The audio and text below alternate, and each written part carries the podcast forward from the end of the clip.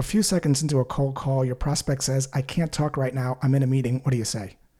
Most salespeople try to push the sale forward by saying something like this When can I call you back?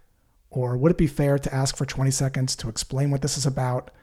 If you find it relevant, you can decide if it makes sense for me to call you again.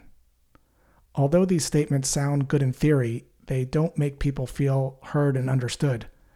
As salespeople, we tend to communicate selfishly because we want to move the sale forward, so we think about what to say instead of listening to what has been said.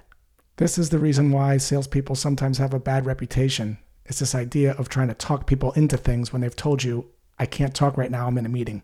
So, what's the way out? If a prospect tells you they can't talk right now, they're in a meeting, simply say in a calm voice, That's not a problem. I'll call you in a couple days, and then hang up the phone. Now you have a few days to research the prospect a little bit more. And the next time you call them, you can simply say, Hey, John, it's Josh. We spoke a couple days ago when it was a bad time to chat, is now a better time. And because you kept your word and you didn't try to push, the prospect is more likely to hearing you out. Here's the thing it's not your job to talk everyone into buying. You're for someone, but you're not for everyone. Think of yourself as a scientist, not a salesperson. A scientist has a hypothesis, they gather information, and then they react to what they're seeing.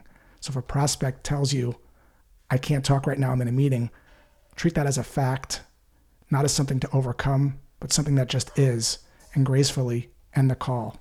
The golden rule sell like you would want to be sold to.